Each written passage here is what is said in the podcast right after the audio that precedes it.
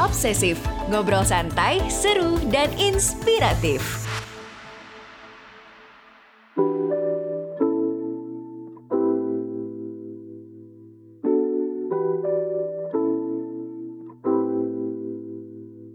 Hai teman obsesif, kembali lagi di podcast obsesif episode ketiga dari season ketiga juga ini. Dan tentunya seperti biasa episode kali ini juga nggak kalah menarik nih. Nah, ngomongin tentang produk, produk sebuah usaha. Menciptakan produk yang solutif dan diapresiasi pelanggan pasti ya membutuhkan usaha yang gak mudah juga. Mengutip Harvard Business Review tahun 2019, salah satu hal yang wajib dikuasai founder adalah membangun produk yang benar-benar dibutuhkan dan dicintai calon konsumennya. Lalu gimana sih cara cari tahu apa sih sebenarnya yang benar-benar dibutuhkan oleh konsumen dan kenapa hal itu penting banget? So in this episode kita akan berbincang bersama Doni Priliandi, founder dan CEO Happy Five, tentang bagaimana langkah yang tepat dalam menciptakan produk, lalu gimana sih bahayanya jatuh cinta sama produk sendiri, termasuk bagaimana produk tersebut bisa jadi solutif bagi calon pelanggan. Happy Five sendiri adalah platform yang bertujuan untuk mengakselerasi budaya kerja menjadi lebih lincah atau agile, sembari mempermudah evaluasi kinerja individu dan organisasi. Dan menariknya, Happy Five ini sudah dipakai oleh beberapa perusahaan besar di bidang perbankan, media, maupun operator telekomunikasi. Doni sendiri percaya bahwa sebenarnya 95% bisnis teknologi gagal bukan karena isu teknis, tetapi founder belum bisa nih menemukan apa sih yang sebenarnya benar-benar dibutuhkan oleh konsumen sehingga perlu membeli produk yang ditawarkan tersebut. So, without further ado, langsung aja yuk kita simak obrolan santai Doni Priliandi bersama Suliana Andiko, Audio Project Manager KG Media berikut ini.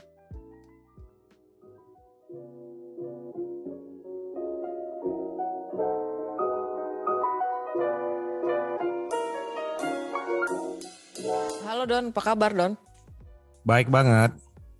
Kesibukannya ngapain nih sekarang? Uh, building Happy Five. Gue juga sekarang lagi sibuk untuk jadi atlet pelatnas pon sepeda. Serius loh. Bercanda lah. Soalnya lagi udah gokil nih sepedaan. Getting, getting fit. Yes, oh. tapi mainly building Happy Five. Oke. Okay. Any apa mimpi lo buat Happy Five ke depan? Mimpi gue kalau Happy Five bisa dipakai sama satu juta orang, satu juta employee globally. Karena kita percaya dari pertama kali bikin Happy Five bahwa cita-cita kita ini Happy Five bukan hanya cuma dipakai sama orang Indonesia, tapi kita juga menjawab masalah dari global, dari enterprise, dari karyawan, semua orang yang kerja di kantor. Karena esensinya adalah gimana caranya mereka bisa lebih perform lebih produktif dan juga happy and joyful at the same time. Dan semakin banyak orang yang bisa perform dan happy at the same time, mereka akan bisa memberikan dampak langsung kepada keluarganya mereka. Jadi sebenarnya yang kepikiran sama lo waktu bikin Happy Five itu uh, actually you want to solve employee and company's problem ya in terms of performance.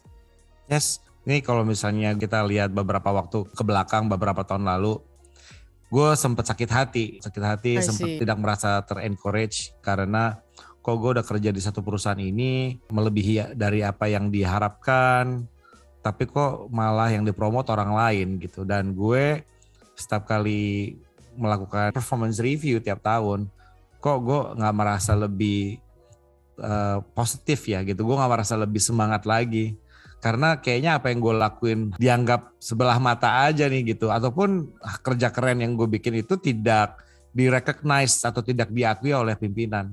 Jadi itu yang buat gue kok jadi nggak happy kayak gue karena kita mesti bedain kan kalau dalam konteks pekerjaan yang namanya capek capek karena kita emang kerjanya banyak dan yang namanya burnout. Karena yang kalau capek itu lebih ke fisik gitu. Burnout itu lebih kepada uh, mental kepada spirit kita. Dan biasanya kita bisa kerja happy banget walaupun kerjanya banyak tapi happy. Tapi mungkin kita ada juga yang kerjanya cuma nggak banyak tapi kita nggak happy gitu. Kenapa tadi? Karena tadi kita nggak jelas apa yang kita kerjain kita nggak dapat clarity atau kejelasan sebenarnya impact gue di dalam perusahaan ini apa. Dan kalau misalnya gue sudah bikin impactnya apakah gue direcognize atau enggak dan yang berikutnya apakah gue bertumbuh dan berkembang menjadi orang yang lebih baik daripada tahun lalu uh, terjadi nggak di organisasi ini dan itu sebenarnya sih esensi daripada apakah sebagai karyawan sebagai member dari organisasi ini gue menjadi seseorang yang beneran happy dan joyful gitu. Naik gaji is good, gue happy naik gaji pasti dalam sehari aja karena duitnya okay. pasti langsung habis. But have a joyful uh, heart at work, uh, be happy, truly happy. Itu yang bikin kita jadinya lebih mau doing extra mile for the company. Yang jadinya kita mau ngambil resiko dan bikin inovasi yang lebih dahsyat lagi kepada perusahaan dan itu sebenarnya yang kita pengen dong. Kalau gue ngeliat konteksnya nih, solving problem dalam produk, kita ngeliatnya konteksnya dua-duanya nih. Satu, okay. perusahaan pengen perform uh, timnya. Terus si employee-nya pengen juga perform gitu, karena dengan perform dan diakui dia jadi happy. Dan akhirnya kalau dia happy, dia bakalan lebih perform lagi. Jadi itu the cycle yang kita pengen lihat di customer-customer kita. That's okay. in short.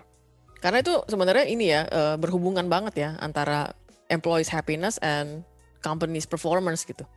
Oh ya yeah, that's definitely gitu. Karena kita nggak mau punya tim yang kayak robot.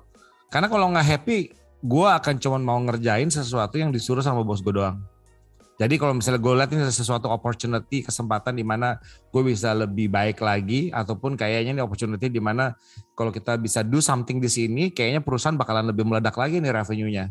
Tapi kan lo tahu nih, ya nanti kalau gue kerjain juga ujungnya sama-sama juga ntar juga performance ratingnya sama-sama juga gitu. Terus nanti yang di yang dikasih uh, kenaikan gaji orang yang jago ngomong gitu. Jadi orang yang bisa managing up yang jago speak speak itu yang dipromot lebih tinggi lagi gitu. Jadi ngapain? Dan itu kan nggak happy ya. It's not a happy yeah. employee right? Betul. dan gini kalau nggak happy gimana bisa kita sustain yang namanya innovation? Karena bikin innovation itu susahnya setengah mati hmm. pasti akan ada failure kegagalan pasti akan akan besar sekali uh, kemungkinannya. Nah kalau misalnya kita menghadapi kegagalan yang besar terus menerus terus kalau kita nggak happy ya kan? Kalau kita nggak ada the joy di apa yang kita lakukan nih ya susah gitu. Kita nggak menyerah jadinya.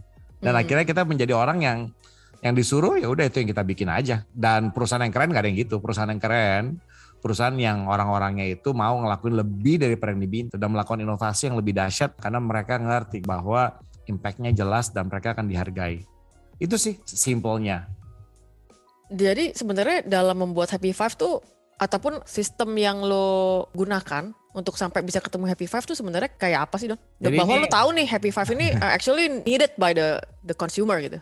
Nah ini kan kata-kata kuncinya kan adalah needed by consumer. Kadang-kadang yeah. apa yang menjadi pikiran kita, menjadi asumsi kita itu salah. Hmm. Apa yang kita pikirin mungkin saja itu tidak terjadi sama orang lain atau nggak dibutuhin. Jadi kita harus benar-benar ngecek bener nggak ini ada masalahnya. Bener hmm. nggak kalau ada masalahnya orang lain udah memecahkan masalahnya belum? Terus kalau misalnya sudah memecahkan masalah, apalagi nih opportunity atau kesempatan lain yang bisa kita masuk. So, yang pertama kali gue bikin bukan apps-nya dulu, tapi gue cari insights-nya dulu. Gue cari problemnya apa nih yang masih belum di-solve. Lalu karena kita cita-citanya nih bukan cuma bikin Me Too produk jadi dari Amerika terus kita bikin versi Indonesia. Oke. Okay. Tapi kita justru ngeliat apa yang masih missing di Amerika dan kita bikin something yang lebih baik lagi. Jadi yang gue lakukan adalah gue langsung tuh ketemu sama uh, kompetitor gue bahkan pertama kali. Tapi waktu itu konteksnya pura-pura tuh jadi calon customernya mereka. Oke. Okay. Jadi jadi situ kan gue ngerti nih, oh lo directionnya ke mana, produk lo tuh ngapain aja, pricingnya gimana, roadmapnya ngapain, ya kan? Lo jadi ngedapetin insights pemikiran ke depan gitu. Dan yang paling kerennya adalah tadi, boleh nggak gue dikenalin sama customernya lo? Jadi waktu lagi gue dikenalin customernya dia, ya kan? Mm-hmm. Terus gue datang ke sana tuh, dan ini semua di Amerika semua nih gue datang ke sana, baru gue bilang, gue sebenarnya mau bikin apps juga nih gitu. Dan tapi gue mau bikin apps yang lebih baik lagi. Sehingga gue mau dong nanya ke lo nih nanyanya cuma satu sebenarnya. Apa masalah yang masih belum dipecahkan sama si vendor ini? Ya kan? Jadi gini gue mau build up dari sesuatu yang udah bikin terus nanti diperkan cerita. Iya nih yang ini sih udah bagus tapi ini ternyata dalam realisasinya kita mau begini tapi nggak bisa, kita mau begini tapi nggak bisa, kita mau gini tapi nggak bisa. Nah itu gue kumpulin tuh, gue kumpulin menjadi suatu kayak oke okay, ini basicnya nih. Dan itu yang kita build Happy Five untuk menjawab solusi dari customer yang belum di solve sama customer sekarang. Karena gini sih, nggak ada juga sih masalah yang belum dipecahkan nggak ada pasti udah orang lain udah ada yang mecahin tapi masalahnya kan tadi kan nice. what is the problem yang masih belum dipecahkan sama si vendor atau si solution provider yang ada gitu. Jadi there's there's nothing under the sun yang belum dipecahkan. Nggak ada tuh kayak mm -mm. oh ini belum ada yang address nih. Nggak ada pasti ada tapi pasti ada. pasti ada dong.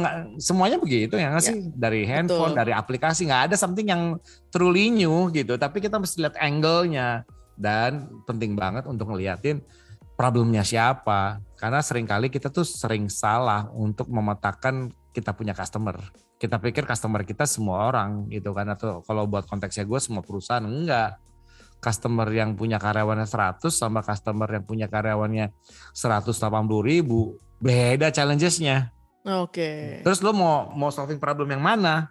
Nah itu juga mesti milih. Karena problemnya 180 ribu tentunya jauh lebih kompleks berbeda dengan yang yang orang. si yang si 100 orang. Jauh lebih kompleks. Tapi untuk ngedapetin nih harusnya ngedapetin deal ataupun bisnis sama yang 100 orang uh, employee di satu perusahaan, harusnya barrier entry-nya lebih mudah daripada kita masuk kepada yang enterprise atau yang besar. Kenapa? Karena kalau yang besar mesti berapa bulan gitu dan mesti berapa orang kita mesti convince. Kalau yang 100 orang employee mungkin cuma satu orang doang udah selesai. Hmm. Tapi nih, ini interestingnya lagi nih, kalau udah masuk ke enterprise, churnnya, churn tuh kalau gue nggak mau pakai absolute lagi gitu, itu namanya churn. Yeah. Itu churnnya jadi rendah karena mereka kalau udah sekalinya masuk ya udah susah untuk diganti. Nah, yang si 100 orang ini nih customernya ini gampang banget gitu ya udah kalau misal gue nggak suka gue tinggal uh, berhentiin terus gue bisa pindah yang lain nah jadi kan gini apa sih sebenarnya gue ceritain kayak gini setiap consumer itu punya karakteristik yang beda-beda dan itu yang harus dicermati gitu dan lo comfortable-nya di mana nih sebagai if you wanna build something harus sesuatu yang memang lo udah punya ada sort of strength di area tersebut dan buat gue Happy Five akhirnya milih yang kita mau cobain masalah untuk yang enterprise yang gede deh. Karena background gue, karena pengalaman gue gitu. Dan karena juga decisions gitu. Misalnya ngeliat market di Indonesia yang 100 orang nih kayaknya beda sama di Amerika gitu. Yang bisa mereka bisa beli sendiri gitu decision uh, purchase-nya. Tapi di di Indonesia kagak bisa nih. Ya udah kita attack enterprise lah gitu. Uh, duitnya ada, marketnya ada, spendingnya ada, tapi emang agak lebih ribet. Tapi ya nggak apa-apa itu yang paling mungkin gitu supaya kita ngedapetin early tractions okay. di Indonesia. Ya, karena sekali gebuk tuh gede ya yang make. Sekali gebuk gede gitu dan nggak juga sekali gebuk. Jadi kayak misalnya contoh nih misalnya kita serving satu bank nih di Indonesia nih. Mm -mm. Uh, ada tuh satu bank yang 32 ribu karyawan langsung semuanya. Nah, itu sekali gebuk gede. Tapi ada juga satu bank yang 130 ribu pertama kali kita masuk 50 user dulu. I see. Gitu, tapi kita berkembang, berkembang, namanya strateginya ini kalau go to market namanya land and expand. Jadi waktu kita masukin ke 50, mereka suka, terus lama-lama berkembang jadi 100, 200, sekarang jadi 4.400 in one year. Tapi itu milih kan gitu bahwa ini kalau buat di Indonesia, karena kalau kita merilai sama market yang uh, small medium business yang seratusan, kayaknya untuk the tipe software Go nih mereka belum bisa beli nih. Itu. Jadi ini adalah strategi lu identify nih market mana yang kita mau attack. Dari situ kita build the product around that market gitu dan problemnya apa. I see. Oke okay, oke. Okay. Nah, uh, terus kemudian dari cerita lu tadi sebenarnya lu udah cari kompetitor gitu, cari insight, terus lu bahkan kunjungin kliennya gitu-gitu segala macam. Obviously, you have the confidence level lebih tinggi dibandingin saat lu cuman berasumsi bahwa produk lu ini solutif gitu kan. Karena lu udah validate sort of validate your ideas ya. Oh, oh nah ya betul, betul. Gimana caranya lo membatasi diri lo untuk sebagai founder gitu ya? Walaupun gue create produk yang solutif, gue nggak boleh kayak jatuh cinta nih sama produk diri gue sendiri nih. Oke, jadi gini sih, ngebatasin dirinya adalah tadi kalau ngomongin validasi, kita hmm. tuh ada beberapa level of validations. I see. Ada tuh validations untuk the first idea pertama kali kan, we, we need mm -hmm. to something to work on. Okay. Tapi the the strongest validation itu sebenarnya kontrak, duit. Hmm, karena okay. gini, ya dong, karena gini bisa yeah, jadi yeah. kayak uh, eh nih gue baru masak nih gue, you know, kayak misalnya gue lagi suka masak bakmi gitu ya udah nih gue bikin bakmi ayam nih paling enak sedunia gitu. Terus gue kirimin ke semua orang nih tet tet tet tet gitu. Terus semuanya pada suka semua. Suka suka suka. Oh enak. Gimana rasanya? Enak enak enak. Suka suka suka suka gitu kan. Oke. Okay. terus minggu depannya gue bikin lagi tapi by this time lu mesti bayar ya. Eh nggak ada yang mau bayar. Jadi oh. kan kalau misalnya kita balikin ke validasi berarti mereka kalau nggak mau ngeluarin duit ya emang barang lo atau bakmi lo emang kagak enak kalau minggu lalu bilang enak kagak karena itu nggak enak sama lu karena lu temennya, saudaranya, adiknya, okay. kakaknya. Tapi pada time ada exchange of value, gue bilang ya, uh -uh. exchange of value tadi ada duit yang keluar dari dompet. Itu udah ada early validation gitu bahwa ini something yang gue perluin nih gitu. Dan it doesn't have to be big. Mungkin kalau misalnya lu targeted ke consumer ataupun ke enterprise, small deal dulu aja, small sizes dulu sampai akhirnya lo belajar market mana yang paling suka sama lu. The other validations yang lebih dahsyat lagi adalah apakah dalam setahun mereka balik lagi atau kita bilangnya namanya user retention. Dan dalam bikin produk manajemen yang paling penting, yang paling penting dari any growth adalah user retention. Orang mau beli bakmi lu lagi nggak setelah sebulan, setelah dua bulan, setelah tiga bulan. Jangan sampai nih kita punya matrix yang gue bilang namanya vanity wow gue bikin software, gue bikin apps nih, wah yang download ada seribu, wah keren. Tapi pertanyaannya dalam sebulan berapa yang masih pakai lagi? Kalau yang pakai lagi cuma ada satu ya berarti hancur apps lo. Apps lo nah. berarti gak ada yang pakai. Berarti apps lo tidak memberikan value. Itu tidak memberikan nilai, tidak memberikan benefit buat si user atau consumer. Dan itu yang the biggest matrix yang kita punya atau sering kali kita biasanya tuh ngeliatnya namanya product market fit. Itu istilah di mana kalau produk yang lo bikin itu tuh udah punya kecanduan level yang lumayan tinggi di okay. customer tertentu. Jadi mereka mau lagi, bayar lagi, mau lagi, bayar lagi. Kayak misalnya kayak Netflix atau Spotify, you know ya kita lihat aja gitu kan stickinessnya gitu. Seberapa tinggi gitu. Kalau misalnya kita masih spending tiap bulan on Netflix berarti kan retentionnya tinggi. Tapi kalau misalnya kita coba nih satu X saingannya Netflix, ya kan gue juga kemarin cobalah gitu. Ya udah cuma sebulan, habis itu gue gue berhentiin karena somehow the product nggak solving my problem. Gini, solving problem tuh kayak Netflix sebenarnya solving problem apa gitu. Buat gue tuh ada dua sih, either solving problem atau creating value ya. Buat gue value gue apa ya? Gue mau mau hiburan yang Netflix kasih gua terus-terusan hiburan, yang platform satu lagi enggak buat gua. That's the most important matrix. Jadi pertama kali matrix yang perlu dinilai itu bukan berapa banyak orang yang download atau user activations, tapi actually berapa banyak yang akan datang lagi, yang pakai lagi, namanya user retention. Dan user retention itu beda-beda ya. Ada yang lo cek harusnya per harian, ya kan? Kalau Spotify ya harusnya harian masa lo dengerin musik sebulan sekali enggak kan? Mm-hmm. Tapi kalau misalnya Netflix mungkin ya mungkin nggak usah harian lah, ya, mungkin seminggu sekali gitu. Tapi kalau misalnya kayak software kayak Happy Five gitu, di mana kita nge-track objektif dan key results, ya paling enggak per tiga bulan itu bisa di track atau per bulan. Tapi kalau misalnya mau jadi project management gitu, ya mereka harus ngeliatnya per hari. Jadi kayak you have to know expected orang pakainya tuh kapan dan seberapa sering dan itu di mana kita bisa ngelihat that's why namanya product development nggak berhenti hmm. jadi harus terus-terusan improve kan kalau misalnya turun yeah, dikit yeah.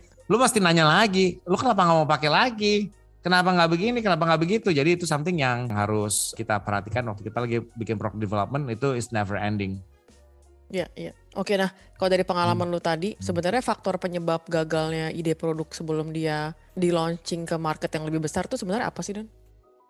Pengalaman gue sih cuma satu, mereka asumsi aja, kebanyakan asumsi tanpa mereka pernah ngetes. Hmm. It's always like that dan kebanyakan itu terjadi di perusahaan-perusahaan yang gede. Waktu lagi mereka mau bikin inovasi.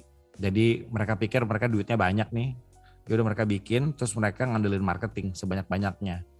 Uh, pasang iklan di billboard, iklan di apa, macam-macam. Jadi bikin activations, oh jadi orang mau download, ya kan terus gue downloadnya juga di ada gimmick-gimmicknya kalau download ntar lu dapat sepuluh ribu kayak dapat dua ribu dapat apa itu palsu lah ya gak sih Mm-hmm. Nah karena uh, habis dipakai terus nggak mau dipakai lagi, jadi kegagalannya masif.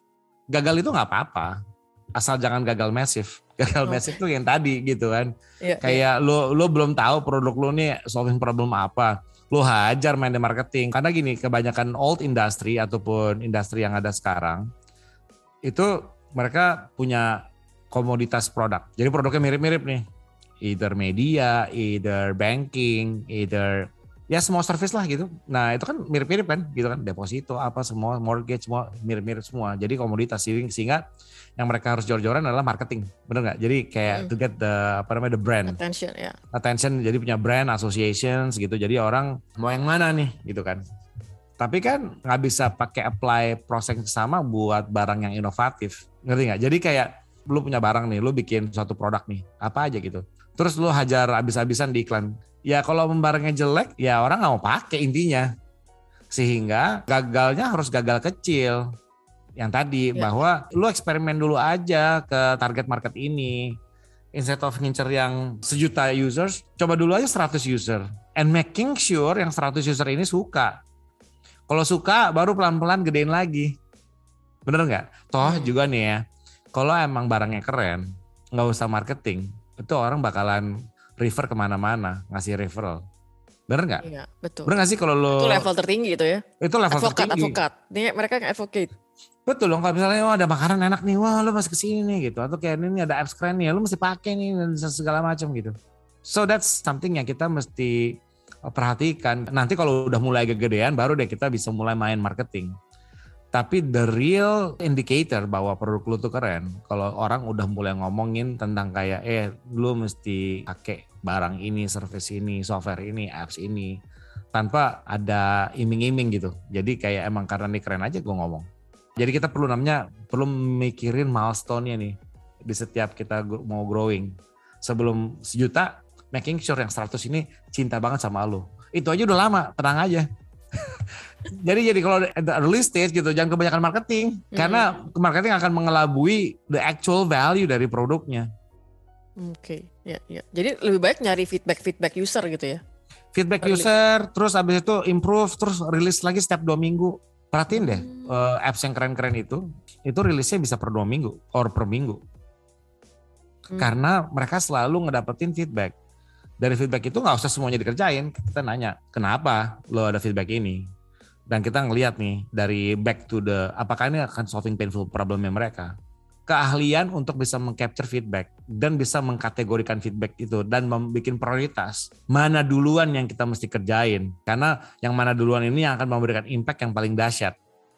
Nah itu something yang perlu dipahami sama orang produk atau orang yang mau bikin produk gitu. Dan pahami tadi milestone-milestone-nya. Again saya ulang lagi tadi ada kata-kata yang paling penting menurut saya milestone yaitu product and market fit di mana kita punya produk sama market ini fit banget dan ciri-cirinya apa nih bahwa ada sekelompok customer yang cinta banget sama produk lo. Cinta itu artinya apa? Memberikan pengorbanan, memberikan uang, hmm. memberikan uh, something in exchange of the value that you create for them. Hmm. Gitu. Makanya dari namanya user retention. Ya, ya. Tadi kalau mungkin speaking of failure gitu ya, dari pengalaman lu sebenarnya most rewarding failure itu apa Don?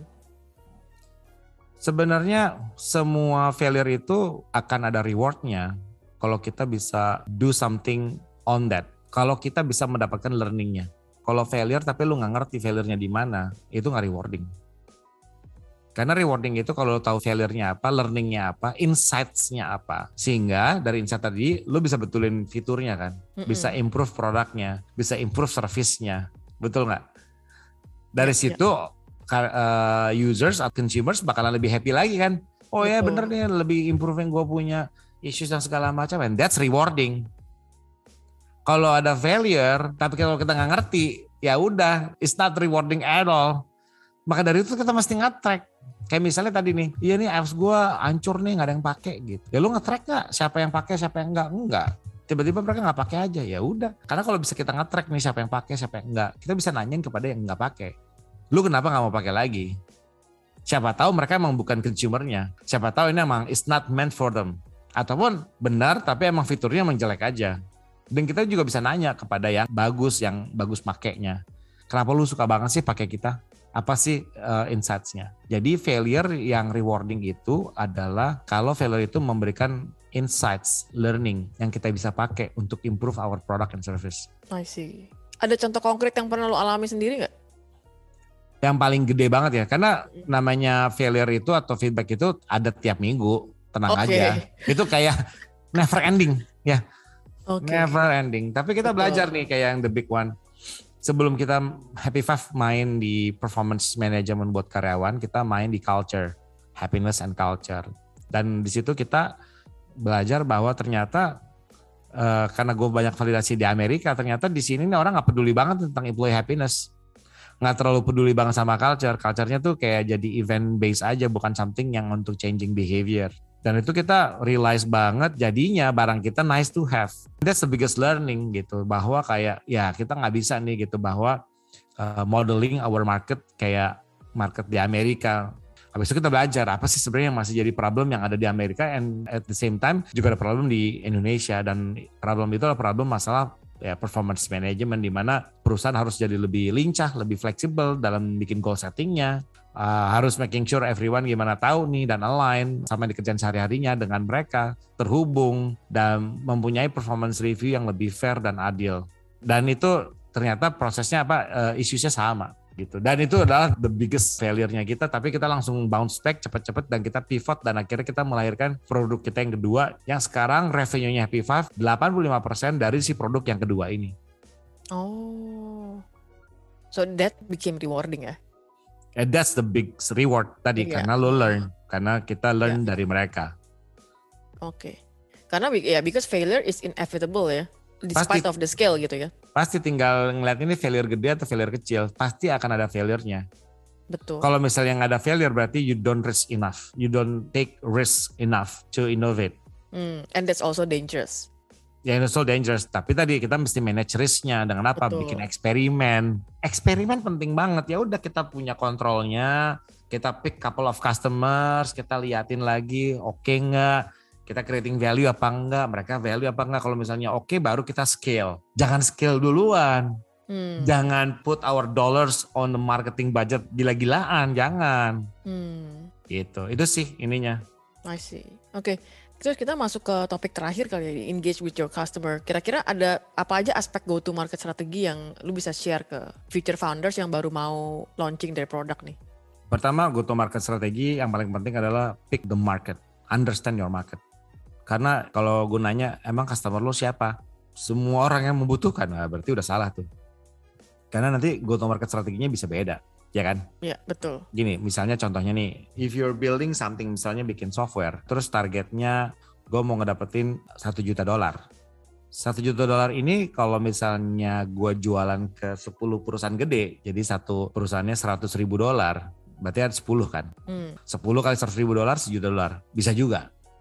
Atau gue mau jualan satu juta dolar ini, tapi jualannya satu dolar aja. Tapi lu mesti ngedapetin satu juta, betul nggak? Iya sama-sama bisa ngedapetin satu juta dolar tapi caranya yang satu jualannya ke enterprise yang satunya seratus ribu dolar dealnya yang satu lagi murah satu dolar tapi lu mesti jual ke satu juta orang caranya udah beda sama sekali betul nggak yeah, yeah. yang satu lo perlu orang sales yang jago banget yang udah pengalaman di marketnya ya udah coba dari sana dan butuh namanya konsultatif selling. Jadi nggak bisa langsung datang terus gue mau beli nggak bisa. Itu mesti lama prosesnya, mesti kasih konsultasi sehingga mereka bisa mau dapetin uh, softwarenya dan mereka mau bayar. Kalau yang sedolar kan nggak bisa kayak begitu ya, nggak bisa hmm. pakai orang yang kayak lu harus pakai ini bro karena begini begini begini begini. Ya habis gaji lu berapa? Ya. gitu dan lu cuma jualnya ke satu dolar. Nggak bisa. Ini mesti namanya let's say namanya self service kayak Spotify. Kalau lo, lo gak ada Spotify atau lo gak ada Netflix, kan gak ada yang datengin ke lo kan. Convince yeah. lo untuk kayak, lo kenapa dong. harus bikin Netflix? Kenapa Netflix lebih bagus daripada Disney? Dan ini adalah uh, chart comparison. Kan gak gitu kan? Nah, yeah, yeah. nah itu namanya different go to market strategy. Jadi setiap market punya keunikan sendiri yang kita mesti pahami bagaimana untuk reach out ke mereka. I see. Gitu dan uh, ya itu kayak ngomongin go to market strategi that's another uh, session lagi tapi berangkat dari understanding your market understanding lo punya istilahnya value propositions Mm-hmm. Itu apa gitu? Lu mesti identify namanya ideal consumer profile itu siapa? Kalau misalnya lo mau jualan ke enterprise, jualan software yang mahal, yang lo mau tuju itu siapa yang lo mau jual? Profilnya apa? Kalau lo mau target ke consumer yang banyak, profilnya kayak gimana nih? Itu yang pahami. Kalau kita pahami marketnya, kita pahami uh, profilnya, semakin kita dapat clarity gimana caranya kita reach out kepada mereka dengan cara yang paling murah. Ya, ya. Dan semua muaranya harusnya tahu dulu ya target market lo tuh siapa di, dengan detail ya. Bahkan even you can profile them gitu. Betul, karena dengan profile kita bisa bikin generate kayak yang kayak gini nih ada di mana lagi dan kita gimana cara reach out-nya. Tapi ini semua bukan cuma one time proses ya. Hmm. Ini nih kayak terus-terusan juga nih. Ini kayak agile banget, ini improve banget gitu. Gue pikir dulu Happy Five, let's say kita mainnya ke small medium business aja deh gitu. Jadi yang bukan kecil banget tapi yang tengah-tengah. Eh tapi sekarang ternyata dari kita pelajari yang kita targetnya banget malah the largest banks. Jadi sekarang the top three banks di Indonesia pakai Happy Five. Dulu gue jauhi, kenapa? Nggak mungkin lah itu kan mainannya software yang paling gede di dunia ke sana semua. Tapi waktu kita ngedapetin satu, oh iya. Kedua, makin lama makin kayak, oh iya ini profil kita banget ini nih. But that's over years, that's over like learning 2 tahun. Sama tadi kita milih ya udah kita main ke, ke company yang small medium business tapi yang high growth startup contohnya ya udah kita masuk ke sana dan ternyata nice. ininya bagus nih apa namanya tractionsnya jadi ya udah kita fokusnya ke sana two different things tapi kita tahu nih market ini yang absorb kita paling banyak. Again through times through learning diliatin namanya polanya apa patternnya. Hmm Oke oke, ya itu continuous lah ya, nggak nggak berhenti berhenti itu. Nah terakhir ya Don dari gue, mungkin as a founder tuh kan pressure berat ya, um, mm-hmm. dan ya of course lu punya your own idealism, punya action plan apa yang udah kebayang di pikiran lo, but you know shit happens right, like things can go wrong, things can go like uh, arahnya salah atau mungkin nggak seperti yang lu bayangkan, like you know like you've built Happy Five and then probably the pandemic hit. Bagaimana lu try to be mindful ya uh, as a founder? saat banyak banget kejadian-kejadian yang di luar kontrol lu terjadi gitu. Waduh, itu ini topik yang paling menarik nih. Gue bisa kayak lima jam ngomongin ini doang. Pasti banyak hal di luar kontrol kita. Itu hmm. udah pasti banget. Hmm. Nah, that's why kita juga mesti ada dua hal paradoks uh, yang kita mesti pegang. Satu, kita ini mesti sangat keras kepala sama kita punya visi kita dan misi kita. Okay. Be stubborn on the visions. Tapi kita mesti fleksibel untuk mencapai caranya. So, lu stubborn with the why, but be flexible on the what. What itu strategi, milestone, dan sebagainya. Jadi kayak hmm. misalnya, gue pengen banget gitu dari empat tahun lalu, kita punya global customer. Tapi kan kayak nggak sesuai dengan yang kita inginkan kan gitu. Yeah. Jadi tapi milestone-nya tetap clear, ujungnya hmm. tetap clear ujungnya. Tapi jangan bikin itu kita berhenti ya find ways gitu. Misalnya, oke okay, milestone pertama, Happy Five harus bisa menghidupi dirinya sendiri tanpa ada uang dari investor. Bahasa kerennya namanya default alive. Nggak ada duit dari investor, lo hidup. And that's exactly yang kita lakukan, default alive. Ya kan, jadi digeser milestone-nya nih. Karena kalau misalnya kita nggak hidup, ya kita nggak bisa bikin produk. Kalau kita nggak bisa bikin produk, gimana kita bisa do something else? Nggak bisa gitu. Milestone berikutnya apa nih? Ya udah kita kuasain market lokal dulu deh sambil perfecting the product. Mungkin akan lebih lama lagi gitu kan? Tapi milestones-nya jadi lebih clear. Jadi how to be mindful adalah waktu kita lagi ada sesuatu yang di luar kontrol kita ingat lagi kenapa lo ngelakuin ini? What's the why? Begitu tapi lu hmm. jangan halu. Halunya tuh gini kayak ya elah lu aja tadi kan misalnya lu aja kagak ada duit gimana lu bisa expand ke luar negeri gimana nggak mungkin yeah. jadi kayak ya udah yeah. jadi lu mesti uh, bikin prioritas yang lain jadi gini, it doesn't matter uh, how long will it take for you to get there. Yang penting kan you get there. Kalau lo yeah. mati, lo nggak bisa ke sana, nggak bisa. Iya, yeah, yeah. Gitu. So that's be stubborn on your visions, but be very flexible on the how, on the strategy, on the tactics, on the milestones. I see. Ya karena nggak semua hal yang kita plan pasti akan berjalan seperti apa yang kita bayangkan ya. Pasti. Ya, Tapi juga ada beberapa hal yang working on favor with us. Kayak misalnya gara-gara pandemic, ini memaksa perusahaan jadi lebih agile lebih cepat makanya kita got the highest growth tahun lalu kayak kita naik 3-4 kali lipat revenue kita tahun lalu hmm. ya itu nggak berjalan ke arah yang akhirnya harus accelerate ya keep up with the condition ya betul tapi itu kan something yang kayak di luar daripada ekspektasi kita tapi something yang favorable with us Betul. Pusing juga ya, but it's a good pusing lah ya. Of course, it's a good pusing daripada bad pusing ya gak sih? Heeh, uh, uh, bener-bener. Nah. Oke, okay, sip. Eh, nggak uh, terasa nih udah almost 40 minutes kita ngobrol, Don. Uh, iya. Thank you banget buat sesinya. Sama-sama. Semoga uh, teman-teman obsesif dapat insight dari Doni, terutama yang baru mau uh, building their business. Semoga pelajaran-pelajaran dari Doni bisa kalian terapkan untuk bisnis kalian ke depannya. Oke, okay, thanks. Sama-sama, Suli. Thank you diundang obsesif.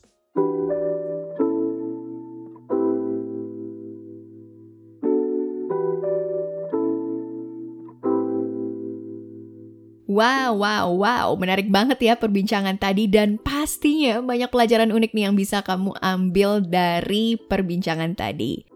So, sampailah kita di penghujung episode kali ini. Jangan lupa untuk pantau dan dengerin episode obsesif menarik lainnya dengan follow kita via Spotify dan platform podcast lainnya. So, it's a wrap for this week's episode. Gue Ellen Balian dan segenap tim obsesif mengucapkan terima kasih banyak sudah mendengarkan dan kami pamit undur diri. Stay safe, stay sane, and see you next week. Bye bye.